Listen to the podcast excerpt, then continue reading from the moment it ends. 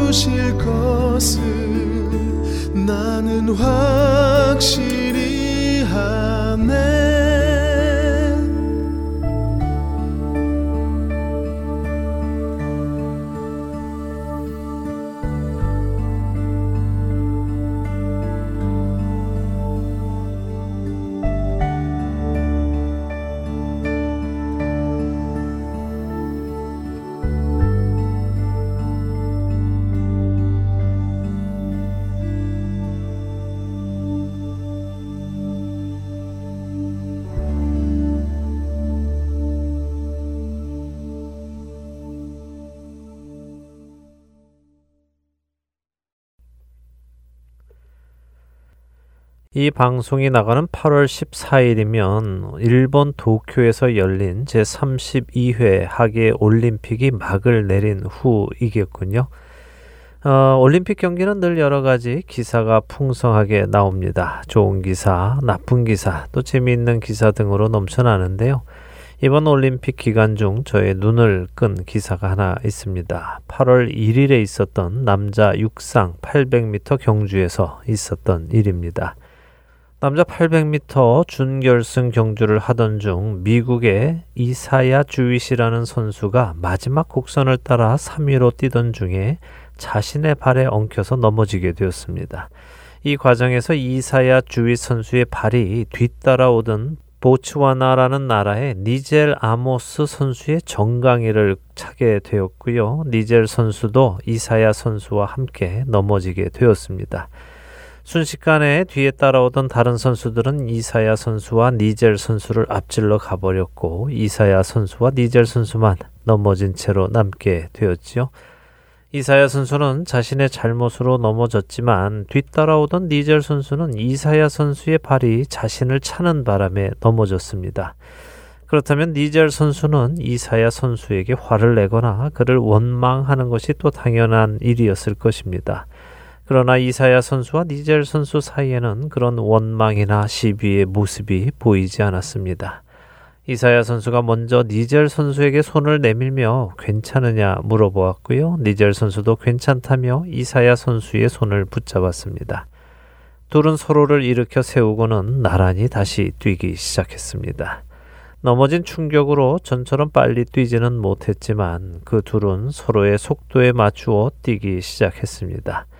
앞선 선수들은 이미 모두 결승선을 통과했습니다. 그런데도 이 두 선수는 포기하지 않고 결승선까지 뛰었지요. 먼저 들어온 선수들도 자리를 떠나지 않고 아름다운 스포츠맨십을 보여주며 오는 이사야 선수와 니젤 선수를 기다리며 그들을 향해 박수를 쳐주었습니다. 많은 언론들이 이들이 보여준 모습을 최고의 스포츠맨십이라며 참다운 올림픽 정신을 보여주었다고 평가했습니다.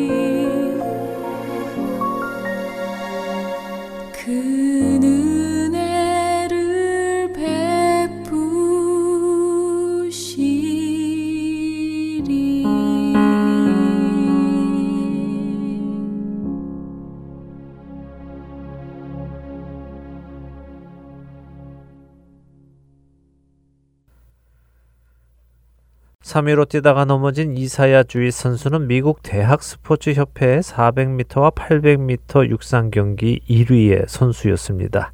그렇기에 그는 이번 올림픽 경기에서 메달을 딸 확률이 많이 있었죠.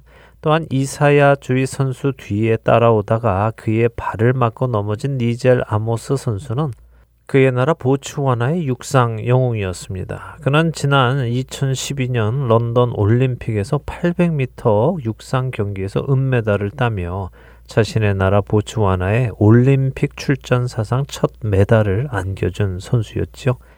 그렇기에 니젤 아모스 선수 역시 이번 대회에서 메달을 딸 확률이 높았습니다. 그럼에도 불구하고 그들은 원망과 시비의 모습을 보여주지 않고 경주를 완주하는 모습을 보여주었습니다. 경쟁 사회에 사는 우리들에게 그들의 모습은 큰 감동으로 다가옵니다. 사실 우리가 사는 이 경쟁 사회는 1등이 중요합니다. 2등, 3등, 적어도 메달권 안에는 들어야 인정을 받지요. 등수에 들지 못했어도 경주를 완주했다 하는 것에 의미를 두는 사람은 별로 없습니다. 1, 2, 3등을 제외한 나머지 선수들은 경주를 완주했어도 사람들은 그들을 실패자처럼 생각합니다. 위너가 아닌 루저로 바라보지요. 우리 주님은 어떠실까요? 우리 주님도 1, 2, 3등, 금메달, 은메달, 동메달 선수들만 칭찬을 하실까요? 메달을 따지 못하면 실패자이고 낙오자일까요? 종종 우리 주변에서 신앙생활도 그렇게 생각하는 사람들을 봅니다.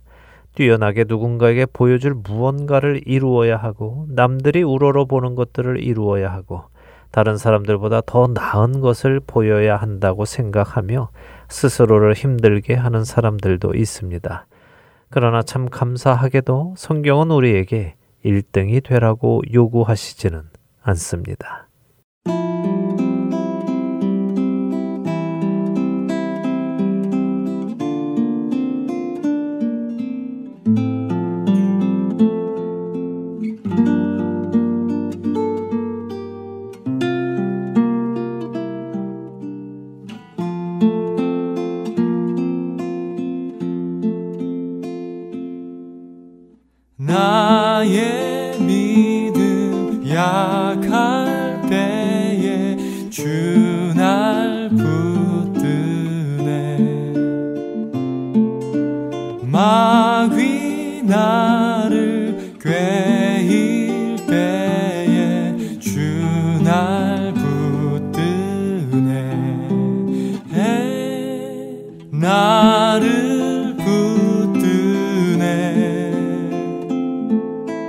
나를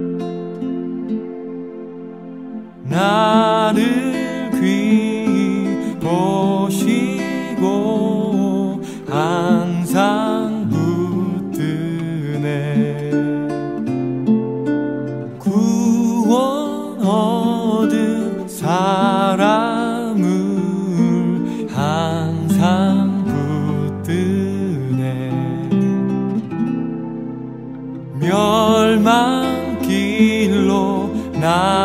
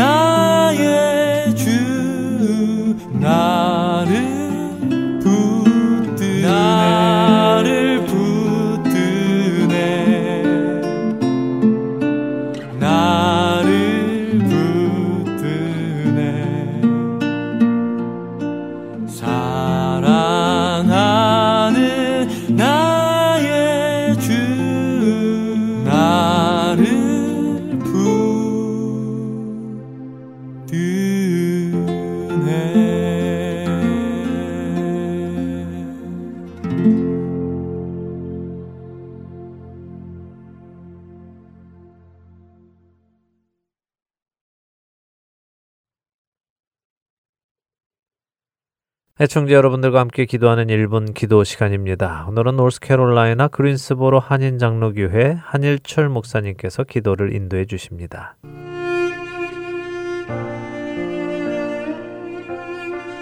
하트앤 서울 복음 방송 1분 기도 시간입니다. 저는 노스캐롤라이나 그린스보로 지역에서 그린스보로 한인 장로교회를 섬기고 있는 한일철 목사입니다. 오늘은 우리에게 베푸신 하나님의 은혜에 감사하며 기도했으면 합니다. 은혜라는 찬양에 요즘 저는 은혜를 받고 있습니다. 들을 때마다 눈물이 납니다. 곡도 곡이지만 특별히 가사에 더 큰 은혜를 받았는데 그 가사 내용이 이렇습니다. 내가 누려왔던 모든 것들이 내가 지나왔던 모든 시간이 내가 걸어왔던 모든 순간이 당연한 것 아니라 은혜였소. 아침 해가 뜨고 저녁의 노을, 봄의 꽃 향기와 가을의 열매, 변하는 계절의 모든 순간이 당연한 것 아니라 은혜였소. 모든 것이 은혜, 은혜, 은혜, 한없는 은혜. 내 삶에 당연한 건 하나도 없었던 것을 모든 것이 은혜, 은혜였소. 내가 이 땅에 태어나 사는 것 어린아이 시절과 지금까지 숨을 쉬며 살며 꿈을 꾸는 삶. 당연한 것 아니라 은혜였소. 내가 하나님의 자녀로 살며 오늘 찬양하고 예배하는 삶. 복음을 전할 수 있는 축복이 당연한 것 아니라 은혜였소. 모든 것이 은혜, 은혜, 은혜. 한없는 은혜. 내 삶에 당연한 건 하나도 없었던 것을 모든 것이 은혜, 은혜였소. 코비드19 바이러스로 시작하여 변이 바이러스까지 생겨서 더욱 힘들어가지만 그동안 당연히 여기며 살아왔던 것이 알고 보니 전부 하나님의 은혜였다는 내용은 그동안 그렇게 살지 못했던 우리들의 마음에 크나큰 울림을 주고 있습니다. 하나님이 허락하지 않으면 마치 당연하다고 여겼던 것들조차 하나도 누릴 수 없는 것임을 이번에 코비드를 통해 분명하게 깨닫게 해주셨습니다.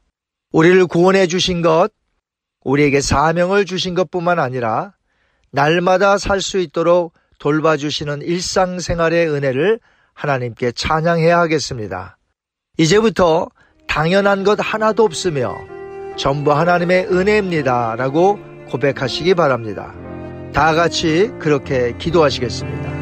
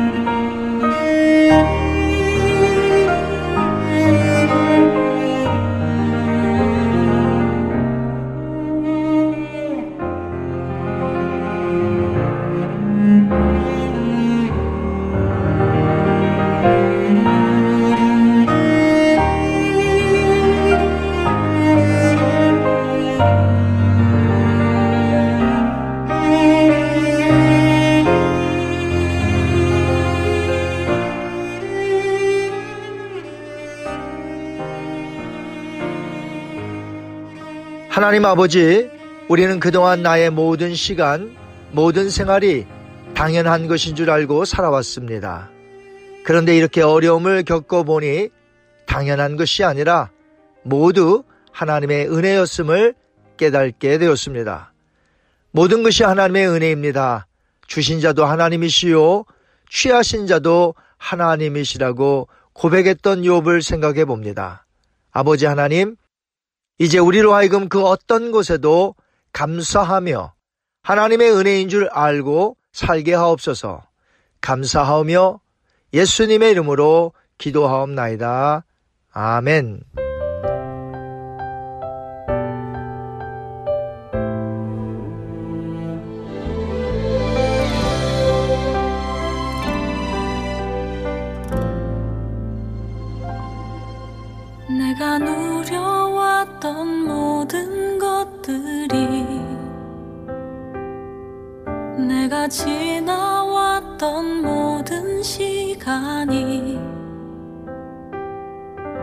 내가 걸어왔던 모든 순간이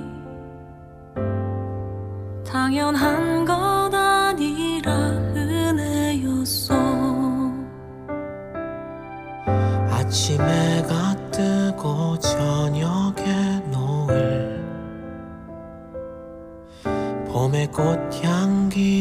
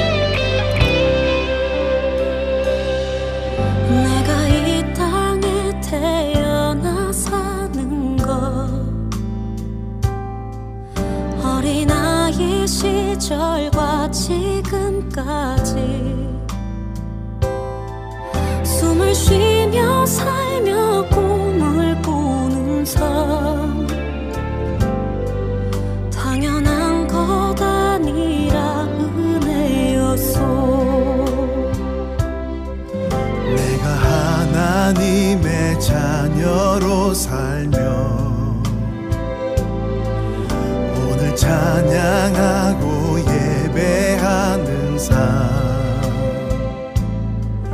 복음을 전할 수 있는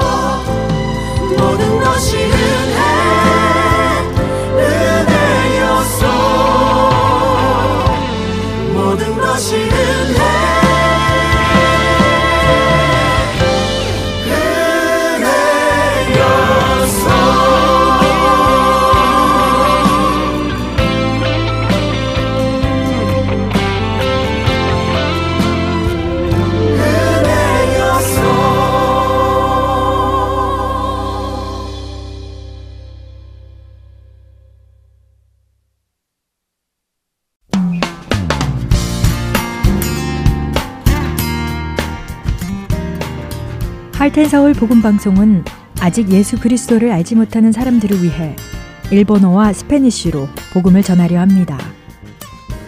어둠 속에서 빛을 찾지 못하는 그들에게 참 빛이신 예수 그리스도의 복음을 전하는 이 사역에 번역으로 동참하실 분들은 하텐 서울 복음 방송 전화 602-866-8999로 연락 주시기 바랍니다.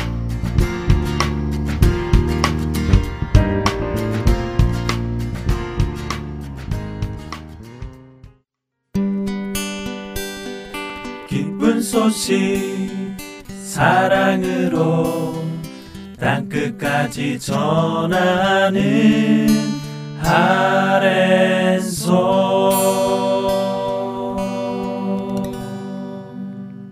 누가 복음을 공부하는 시간입니다. 누가의 복음으로 이어드립니다.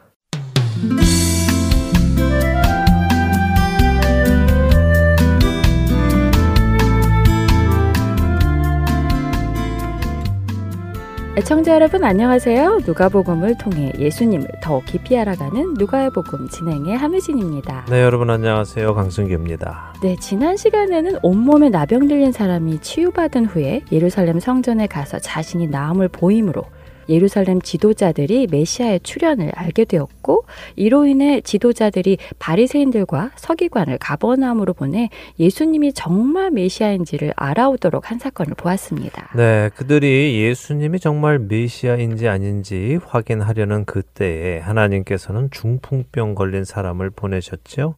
중풍병 역시 우리의 모습을 상징적으로 보여주는 병이라고 말씀드렸습니다. 네, 죄를 짓고 싶지 않지만 지을 수밖에 없고 선한 일을 하고 싶지만 선한 일을 하지 못하는 우리의 모습을 몸이 원하는 대로 움직이지 않는 중풍병에 비유하여 보여주신 것이라고 하셨어요. 네, 그렇습니다. 그래서 우리가 우리의 마음이 원하는 대로 하고 살 수 있는 방법은 죄 사함을 받아야 하는 것이기에 예수님께서는 중풍병자에게 죄 사함을 선포하셨고 이로 인해 그가 자유하게 되었지요. 동시에 예수님은 하나님께만 있는 죄 사함의 권세가 자신에게도 있으심을 보여주셨습니다. 정말 놀랍게 재물이 없이도 예수님은 죄를 사하여 주셨어요. 네. 앞으로 예수님께서 친히 재물이 되실 것이기 때문이에요. 네, 자 이렇게 놀라운 일을 보여주시니 사람들이 하나님께 영광을 돌리며 심히 두려워하는 것을 지난 시간 보았습니다. 네.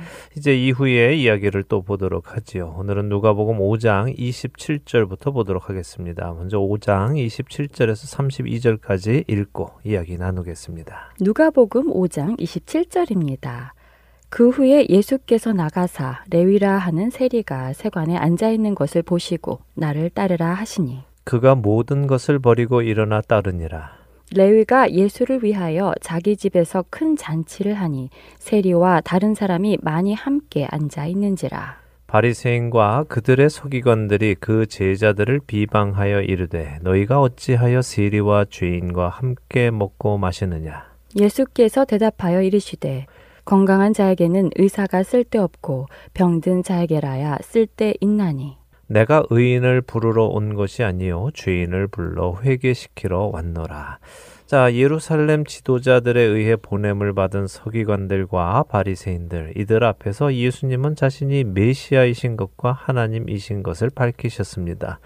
그런데 이스라엘의 지도자들은 물론 백성들까지도 메시아께서 오신 이유를 잘 이해 못하고 있었지요.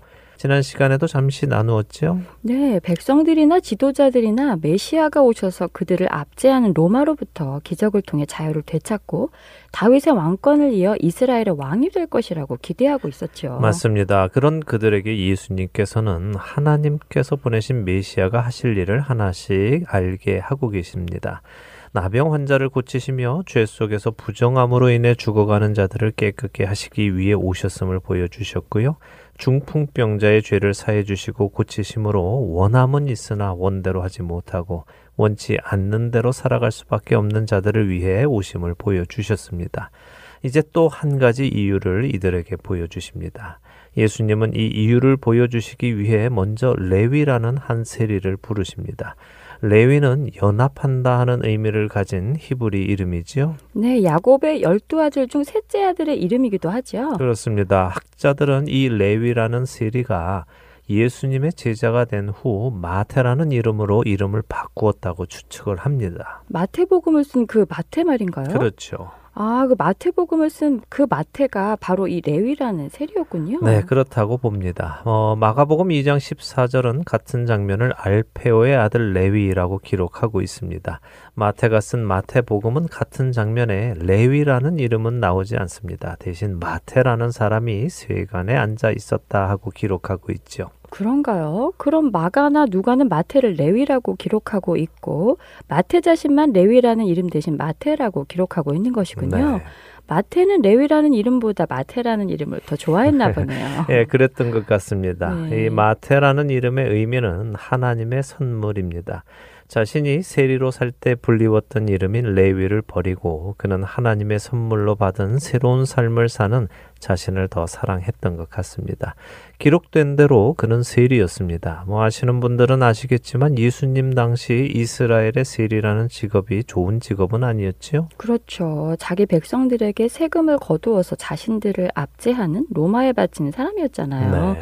매국노라는 인식이 강했고 같은 동족의 피를 빨아먹는 나쁜 사람이라고 알고 있습니다. 네, 그랬죠. 당시 세리들은 월급이 없었다고 합니다. 월급이 없다고요? 네. 그럼 자신이 알아서 세금에서 먹고 살 돈을 마련해야겠 군요. 예, 그래서 거두어야 하는 것보다 더 거두어서 자기 음. 생활비를 충당하고 네. 로마에 보낼 것은 보내고 그랬다고 알려져 있습니다. 이러니 같은 민족끼리도 세리들을 보는 눈이 곱지 않았겠지요. 말씀하신 대로 형제를 팔아먹고 나라를 팔아먹는 사람으로 생각되어졌습니다. 그래서 남성이 할 수 있는 가장 죄악된 직업이 세리라고 생각이 되었고요. 세리는 곧 죄인의 상징이 되었습니다. 뭐 여기에 하나 더 하면 여성은 몸을 파는 여성을 가장 죄악된 사람으로 여겼지요. 남성이나 여성이나 자신이 살기 위해 자기 몸을 팔거나 형제를 팔거나 나라를 파는 것을 죄로 여긴 것입니다. 이렇게 죄인으로 여겨지는 사람들은 이스라엘 백성들과 교제할 수 없었습니다. 그래서 세리는 세리들과만 어울리게 되었고요. 몸을 파는 여성들은 또 몸을 파는 여성들끼리만 어울리게 되었죠. 일반 백성들은 이들을 철저히 무시했겠네요. 그렇죠. 예수님은 부정한 나병 환자를 깨끗하게 하셨습니다. 움직이지 못하는 나병 환자의 죄를 사하셨습니다. 이 모두가 우리 죄인을 뜻한다고 말씀드렸죠. 네. 이제 예수님은 이 땅에 오신 이유 바로 죄인을 부르시는 일을 하심으로 서기관과 바리새인들에게 예수님이 오신 이유를 또 보여 주십니다. 이스라엘 사람들이 가장 죄인이라고 생각하는 세리를 부르시고 그 세리를 제자로 삼으시는군요. 네, 그 내용이 기록되어 있는 것입니다. 예수님은 세리인 레위, 우리에게는 마태로 더 잘 알려져 있으니 마태라고 부르도록 하지요. 마태에게 나를 따르라라고 부르십니다. 그러자 그는 모든 것을 버리고 일어나 따르지요. 베드로와 안드레, 요한과 야고보와 마찬가지죠. 그렇네요. 이들은 예수님께서 따르라고 하시니 모든 것을 버리고 일어나 따르네요. 그렇습니다. 예수님을 따르는 것은 결단입니다. 베드로 형제, 요한 형제는 배를 걱정하거나 그물을 걱정하지 않고 바로 따랐습니다. 마태도 마찬가지입니다. 뭐 그만둔다고 2주 노티스를 음. 주지도 않고요. 네. 아, 이제 뭐 해 먹고 살지 이런 걱정하지도 않았습니다. 네. 이들은 예수님의 부르심에 일어나 따릅니다. 뿐만 아니라 마태는 자기 집에서 큰 잔치를 벌입니다. 왜 잔치를 벌였을까요? 죄인인 자신을 불러주시니까 기뻐서 그랬겠죠? 네, 물론이겠죠. 평소 백성들은 자신을 죄인이라고 무시하며 벌레처럼 취급을 했습니다. 혐오스러운 눈초리를 늘 느꼈을 것입니다. 그런데 메시아께서 오셨습니다. 메시아가 오시면 당연히 죄인을 책망하시고 혼을 내실 것이라고 생각했습니다. 그런데 아닙니다. 메시아께서 오히려 나를 따르라 라고 하시면서 메시아의 제자로 불러주십니다. 일반인들에게도 흔히 일어나는 일이 아닌데 죄인인 자신에게 일어난 일입니다. 그는 기쁘지 않을 수 없죠. 누군가에게 인정받는다는 것은 정말 기쁜 일입니다. 그런데 아무나도 아닌 메시아께서 자신을 인정해 주시고 불러 주십니다. 감사하고 기쁠 수밖에 없지요. 마태는 자신뿐 아니라 자신의 친구들인 세리들도 불렀습니다. 그럴 수밖에 없겠지요. 그러게요. 여지껏 사람들에게 죄인으로 불렸는데 메시아께서 불러주시니 다른 세리들에게도 기회가 생긴 것이니까 그들도 다 불렀을 것 같아요. 네, 그랬을 것입니다. 자, 이렇게 죄인을 부르시고 죄인들이 베푼 잔치에 참여하시니 자신들을 스스로 의롭다고 생각하는 서기관들과 바리새인들이 당연히 의문을 가지겠지요. 그렇네요. 예수님이 왜 죄인들과 함께 먹고 마시느냐며 비방하네요. 네, 자신들은 율법을 지키는 의로운 자들이라 믿었기에 부정한 죄인들 곁에 가지 않았습니다. 그런데 예수님은 부정한 죄인들과 함께 하십니다. 이것이 그들은 이해가 되지 않았습니다. 그러나 지난 시간에 우리가 예수님께서 온몸에 나병 들린 환자를 고치시는 장면을 보면서 나누었죠. 정한 사람이 부정한 사람을 만나면 같이 부정해지지만 예수님은 부정해지시지 않고 오히려 부정한 사람이 정해집니다. 오늘도 마찬가지입니다. 왜 죄인과 함께 먹고 마시느냐며 비방하는 서기관과 바리새인들을 향해 예수님은 자신이 이 땅에 오신 이유를 설명하십니다. 의사는 누구에게 필요합니까? 병든 환자에게 필요하죠. 그렇습니다. 건강한 사람에게 의사는 필요 없습니다. 네. 예수님이 오신 이유는 도움이 필요한 자들에게 도움을 주시기 위해서입니다. 스스로 고칠 수 없는 자들, 스스로 살아갈 수 없는 자들에게 치유를 주시고 생명을 주시기 위해 오셨습니다. 예수님은 자신이 이 땅에 오신 이유를 분명하게 선포하십니다. 내가 온 이유는 의인을 부르기 위함이 아니라 죄인을 불러 무엇을 하게 하신다고요? 회개하게 하시려고 오셨다고요. 네, 죄인을 불러 회개하게 하시려 오셨습니다. 네. 이것이 예수님이 오신 목적입니다. 죄인을 부르기만 하는 것이 아니라 불러서 회개, 곧 자신의 죄의 길에서 돌이켜 의의 길로 가도록 하시기 위해 오셨다는 것입니다. 회개는 내가 잘못했다라고 인정하는 것이 아닙니다. 그것은 회개의 시작일 뿐입니다. 예수님이 이 땅에 오신 것은 사람들로 자신이 죄인이라는 것을 깨닫게 하시기 위함은 아닙니다. 그것은 이미 세례 요한이 먼저 와서 했습니다. 사람들에게 죄사함이 필요하다는 것을 깨닫게 하는 세례를 주었지요. 예수님은 그 죄인들이 죄를 깨닫는 데에 머무르는 것이 아니라 이제는 그 길에서 돌이켜 의의 길로 가도록 길이 되어 주시고 그 길을 가는 원동력이 되어 주시고 그 길을 인도하시기 위해 오셨습니다. 우리가 그리스도인이 되었다면 우리는 죄의 길에서 돌이켜 의의 길을 가는 회개의 열매를 맺어야 합니다. 그 길을 가고 있는지 우리 각자가 돌아보기를 바랍니다. 자, 예수님이 이렇게 자신이 오신 이유를 말씀하시니 서기관과 바리새인들은 또 어떤 반응을 보입니까? 누가복음 5장 33절에서 35절 읽어보지요. 네, 5장 33절부터 읽습니다.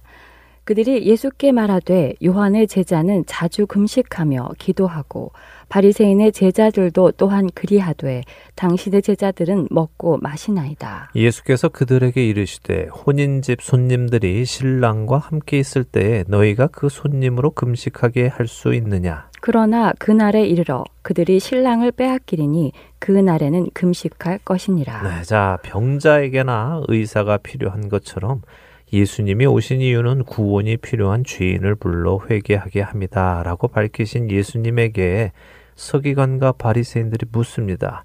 좋습니다. 당신이 죄인들을 회개시키기 위해 왔기에 그들과 먹고 마신다면 좋습니다. 그렇지만 당신 제자들은 뭡니까? 그들도 죄인을 구원하러 왔습니까? 그것은 아니지 않습니까? 어찌 당신의 제자들은 먹고 마십니까? 만일 당신 제자들이 당신이 말한 것처럼 죄인이 회개한 사람들이라면 요한의 제자들과 바리새인의 제자들이 금식하듯이 그들도 금식해야 하는 것 아닙니까? 하고 묻는 것이죠. 당시의 유대인들, 특히 바리새인들은요, 일주일에 두 번, 곧 월요일과 목요일에 금식을 했습니다. 아마 이날 곧 마태가 잔치를 벌인 이 날이 월요일이나 목요일이었겠죠. 그러니 자신들은 금식하는 날이어서 먹지 않고 있는데 예수님은 물론 예수님의 제자들도 다 음식을 먹으니 어떻게 회개한 사람들이 이렇게 경건하지 못한 삶을 사느냐 하고 묻는 것입니다. 금식하지 않는 것이 경건하지 않는 삶인가요? 물론 금식하는 것이 경건한 것이긴 하지만 금식하지 않는다고 해서 경건하지 않은 것은 아닌 것 같아요. 네, 맞습니다. 말씀 그대로 금식하는 것은 경건한 일이 맞습니다. 네. 그러나 그것을 하지 않는다고 해서 그 사람이 불경건한 것은 아니죠. 이것이 바로 스스로 경건하다고 믿는 사람들이 빠지는 함정입니다. 매일 새벽 기도하고 정해놓은 시간에 말씀을 묵상하고 열의 하나를 하나님께 바치고 하는 일들이 경건한 것은 분명합니다만 자신이 그것을 하기에 스스로는 경건하다고 생각하고 그것을 하지 않는 사람들은 불경건하다고 취급하는 것은 옳지 않은 일입니다. 자신의 행위가 자신을 경건하게 한다고 생각하는 오류이지요. 매일 새벽에 기도하고 정해놓은 시간에 말씀을 묵상하고 하나님께 예물을 드리고 하는 일은 자신이 경건하게 되고자 하는 이유에서가 아니라 주님을 사랑해서 그분과 시간을 보내고 싶어서 그분과 더 가까이 친교하고 싶어서 해야 하는 것입니다. 그렇지 않다면 그가 하는 그 모든 행위도 경건한 행위가 아니게 되는 것입니다. 원래 하나님은 율법으로 1년에 한 번 속죄일에 금식을 하도록 요구하셨습니다. 1년에 한 번 속죄이래요? 네. 그게 다인가요? 네, 그게 다입니다. 음. 하지만 이스라엘은 역사 속에서 어려운 일을 당하게 될 때 혹은 자신들의 잘못을 회개할 때 하나님 앞에 금식하며 하나님의 얼굴을 구했습니다. 이것은 경건해지기 위함이 아니라 하나님을 간절히 찾는 마음에서 우러나온 것이죠. 그러니까 하나님께서 율법으로 요구하신 금식은 속죄일에 자신들의 죄를 참회하며 금식하라고 하신 것이 한 번이고요. 나머지는 자신들이 하나님을 찾을 때 필요에 의해서 한 것입니다. 그런데 바리새인들은 하나님을 찾는 것이 아니라 자신들의 경건함을 자랑하기 위해 월요일과 목요일에 금식을 한 것이죠. 그런데 왜 하필 월요일과 목요일에 금식을 했지요? 무슨 특별한 의미가 있나요? 네, 유대인들은 모세가 시내산에 하나님께 율법을 받으러 올라간 날이 목요일이라고 알고 있고요. 네. 율법을 받아서 내려온 날이 월요일이라고 알고 있습니다.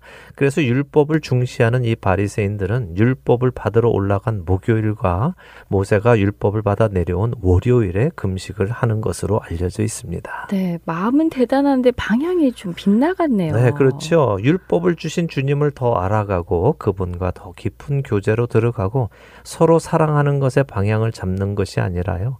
하나님 앞에 의로운 자가 되려는 모습과 이로 인해 사람들에게 존경받는 사람이 되고자 하는 잘못된 방향으로 빗나갔습니다. 왜 금식을 안 하느냐 이렇게 묻는 그들에게 예수님은 답을 해주십니다. 혼인집 신랑이 손님과 함께 있을 때 손님에게 금식하게 할 수 있느냐고 답을 하신 것이군요. 네, 유대인들의 혼인 잔치는 보통 일주일씩 한다고 알려져 있죠. 네. 그 혼인 잔치 일주일 안에는 분명 그들이 금식하는 월요일과 목요일도 들어가 있을 것입니다. 그렇죠? 그렇네요. 일주일 안에 월요일과 목요일은 한 번씩 반드시 들어가죠. 네, 자 그러니 혼인 잔치 하다 말고 오늘은 월요일이니 금식합시다 하고 하루 쉬었다가 화요일부터 다시 잔치하다가 또 목요일에 아 오늘 목요일이니 금식합시다 이렇게 하고 다음 날 또 잔치하고 이런 일이 있었겠습니까? 그건 아닌 것 같아요. 네 맞습니다. 혼인 잔치가 있을 때는 그들도 월요일이든 목요일이든 금식하지 않지요. 예수님께서 바로 그 말씀을 하시는 것입니다. 그러나 신랑을 빼앗기는 날이 올 것이다라고 말씀해 주시죠. 빼앗긴다는 이 표현은 신약 성경에서 딱 이 장면에서만 사용되었습니다. 마태, 마가, 누가복음 각각에서 예수님께서 하신 이 말씀에만 사용된 표현이죠. 근데 이 표현은 구약 성경 이사야서 53장 8절에서 사용된 표현을 가지고 온 것입니다. 이사야서 53장 8절 한번 읽어 보실래요? 네, 이사야 53장 8절입니다. 그는 곤욕과 신문을 당하고 끌려갔으니 그 세대 중에 누가 생각하기를 그가 살아있는 자들의 땅에서 끊어짐은 마땅히 형벌받을 내 백성의 허물 때문이라 하였으리요. 네, 자 여기 신문을 당하고 끌려갔으니 네. 하는 것이 같은 의미입니다. 이사야서의 이 이야기는 누구의 이야기입니까? 바로 메시아의 이야기지요. 메시아께서 곤욕과 신문을 당하고 끌려갔다는 말은 문맥 안에서 죽었다 하는 의미입니다. 살아있는 자들의 땅에서 끊어졌다고 하시니까요. 그러니까 여기 이 장면에서 예수님은 자신이 메시아로 이 땅에 오셨다가 끌려가는 이사야서의 그분이심을 선언하는 것이면서요. 앞으로 곤욕과 신문을 당하시고 죽으실 것을 암시하고 계시는 것입니다. 사역 초기부터 이미 죽으실 것을 암시하시는군요. 그렇습니다. 자, 이렇게 메시아이신 자신을 바리새인들과 서기관에게 설명하신 예수님은 한 가지 비유를 들어 주십니다. 바로 우리가 잘 아는 새 포도주는 새 부대라는 비유인데요. 이 비유의 이야기는 다음 주에 계속해서 나누도록 하겠습니다. 아, 벌써 시간이 이렇게 되었네요. 예수님이 메시아이신지 아닌지 확인하러 온 자들에게 메시아이심을 계속해서 보여주시는 예수님과 그 예수님을 받아들이지 못하는 바리새인들과 서기관들의 모습을 보며 우리 자신도 돌아보아야겠다는 생각이 듭니다. 한 주간도 예수님을 온전히 받아들이는 우리가 되기를 소망하며 누가복음 오늘 이 시간 마치도록 하겠습니다. 네, 저희는 다음 주에 다시 찾아뵙겠습니다. 안녕히 계십시오. 안녕히 계세요.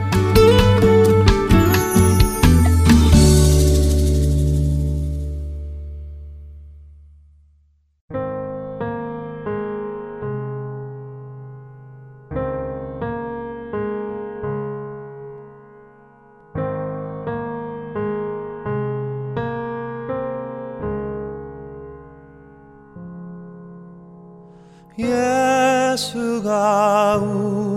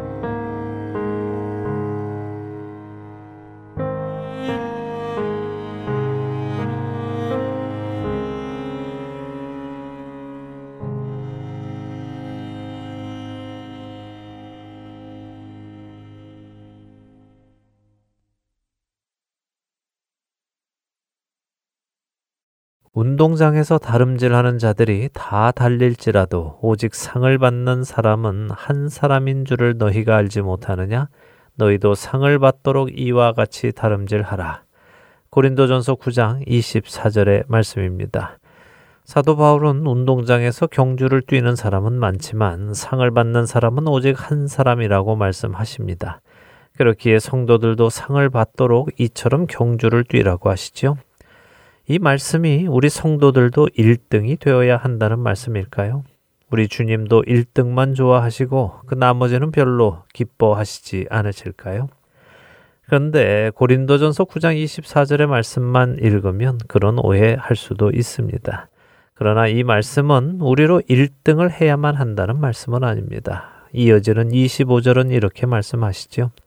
이기기를 다투는 자마다 모든 일에 절제하나니 그들은 썩을 승리자의 관을 얻고자 하되 우리는 썩지 아니할 것을 얻고자 하노라.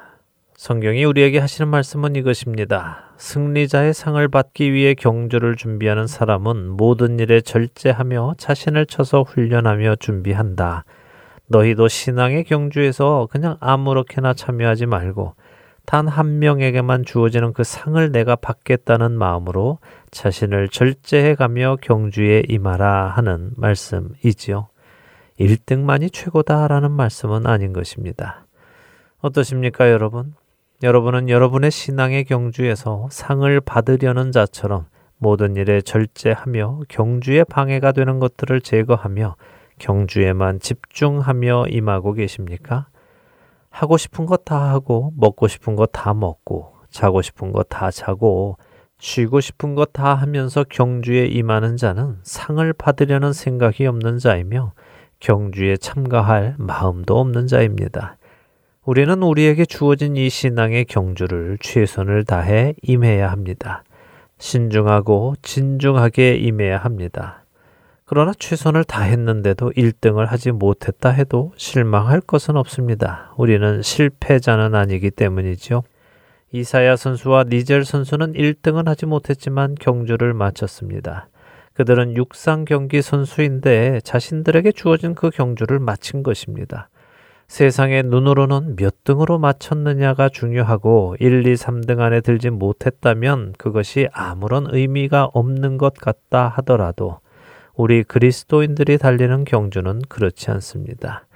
특이하게도 이 두 선수의 이름은 모두 성경에서 나온 이름입니다. 이사야와 니젤 아모스. 마치 우리 그리스도인들의 모습을 보여주는 것만 같습니다. 우리에게 중요한 것은 메달권 안에 드는 것이 아니라 이 믿음의 선한 싸움을 끝까지 완주하느냐 하는 것입니다. 사랑하는 할텐 서울 복음 방송 애청자 여러분, 여러분의 신앙의 경주에서 등수에 들지 못해 실망스러우십니까? 남들보다 뒤처지는 것 같아 마음이 힘드십니까? 남들은 앞서 달리는데 나는 내 잘못도 아니라 앞서가던 다른 누군가의 팔에 걸려 넘어져서 매달권 밖으로 떠밀려나 괴로우십니까? 그러나 실망하지 마시기 바랍니다. 또 좌절하지 마시기 바랍니다. 예수님께서 여러분에게 요구하시는 것은 매달권 안에 들어라 하시는 것이 아니라 주님을 사랑하기에 끝까지 자신을 부인하며 그 경주를 신실하게 마치라 하는 것입니다. 사도 바울은 자신의 죽음을 앞두고 이렇게 고백합니다.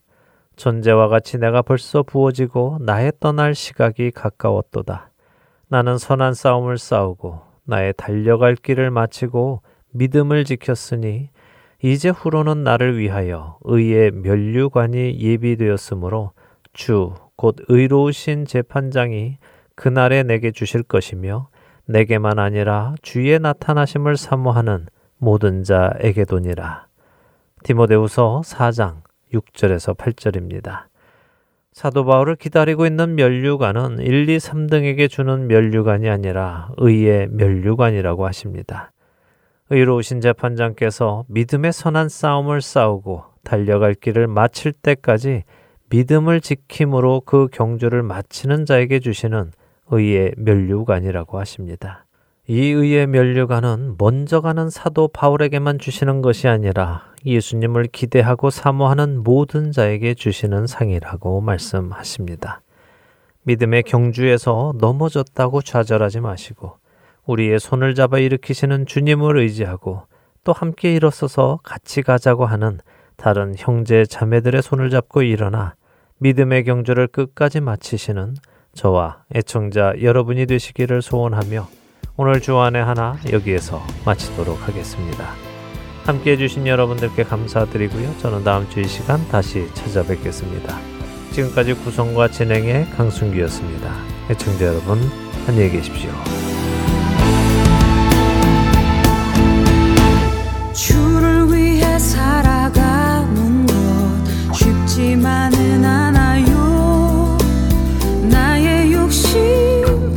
부와 명